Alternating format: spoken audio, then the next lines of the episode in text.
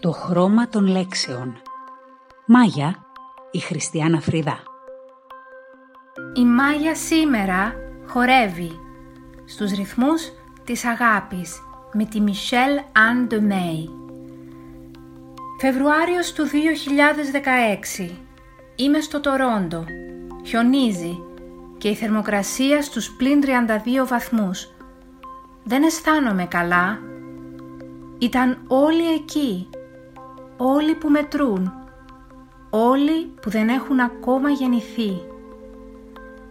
Με αυτές τις λίγες λέξεις εισχωρεί ο θεατής στη χορευτική παράσταση Αμόρ και από εκεί και πέρα χάνεται σε ένα άφατο σύμπαν. Η παράσταση που πρωτοπαρουσιάστηκε στις Βρυξέλλες τον Οκτώβριο του 2017 αποτελεί αποτύπωμα της επιθανάτιας εμπειρίας της Βελγίδας χορογράφου και χορεύτριας Michelle Anne May στα 10 λεπτά σοκ που υπέστη και κόμματο στο οποίο έπεσε λόγω πολύ χαμηλών θερμοκρασιών στο αεροδρόμιο του Τορόντο το 2016. Εκεί βρισκόταν μαζί με το σύζυγό της, το Βέλγο σκηνοθέτη Γιάκο Βον και τα υπόλοιπα μέλη της ομάδας τους για την παρουσίαση των τότε παραστάσεών τους. Η Μισελ Αν, υπό το αριστοτεχνικό σκηνοθετικό βλέμμα του Γιάκο, μόνη πάνω σε μια μινιμαλιστική σκηνή, πότε σκιά πίσω από ένα εφασμάτινο διαχωριστικό, πότε σάρκα και οστά μπροστά στον αποστομωμένο θεατή, αποδίδει συγκλονιστικά την εμπειρία που τη στήχιωσε. Αυτό που ξέρω έγραψε παρουσιάζοντας την παράσταση είναι ότι για μένα υπάρχει ένα πριν από το περιστατικό του Τορόντο και ένα μετά. Η Μισελ Αν βρίσκεται λοιπόν κρεμάμενη, κυριολεκτικά κάποια στιγμή από αόρατο σκηνή στη σκηνή, αλλά και μεταφορικά, μεταξύ ζωής και θανάτου.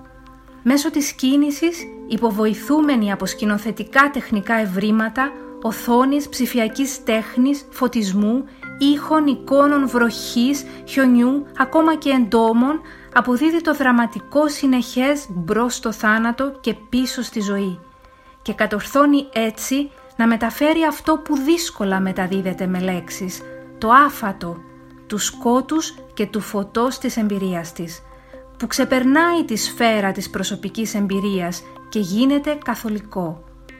Ο θεατής γίνεται κοινωνός των συναισθημάτων και των εικόνων της, σε ένα χώρο μαγικό, του ζεστού φωτός του θανάτου που δεν θέλει να εγκαταλείψει και της αγνής αγάπης που αισθάνεται να την περιβάλλει.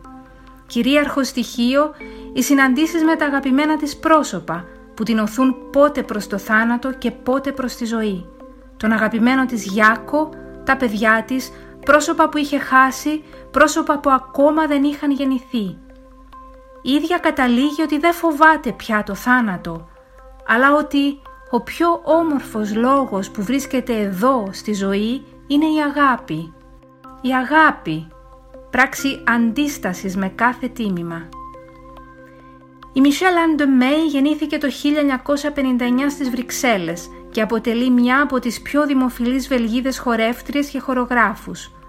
Ο Γιάκο Βον Τοχμέλ, σκηνοθέτης και σεναριογράφος, γεννήθηκε επίσης στις Βρυξέλλες το 1957 και έχει στο ενεργητικό του κάποιες από τις πιο αναγνωρισμένες διεθνώς βελγικές ταινίες.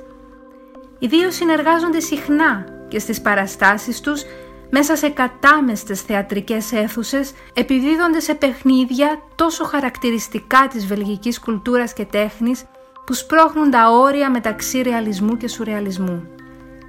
Η Μάγια θαύμασε στην παράσταση αυτή τη λυρική ψυχραιμία με την οποία προσεγγίζει η κεντροευρωπαϊκή δημιουργία την ανθρώπινη κατάσταση που δεν εκφυλίζεται ποτέ σε άγωνο μελοδραματισμό.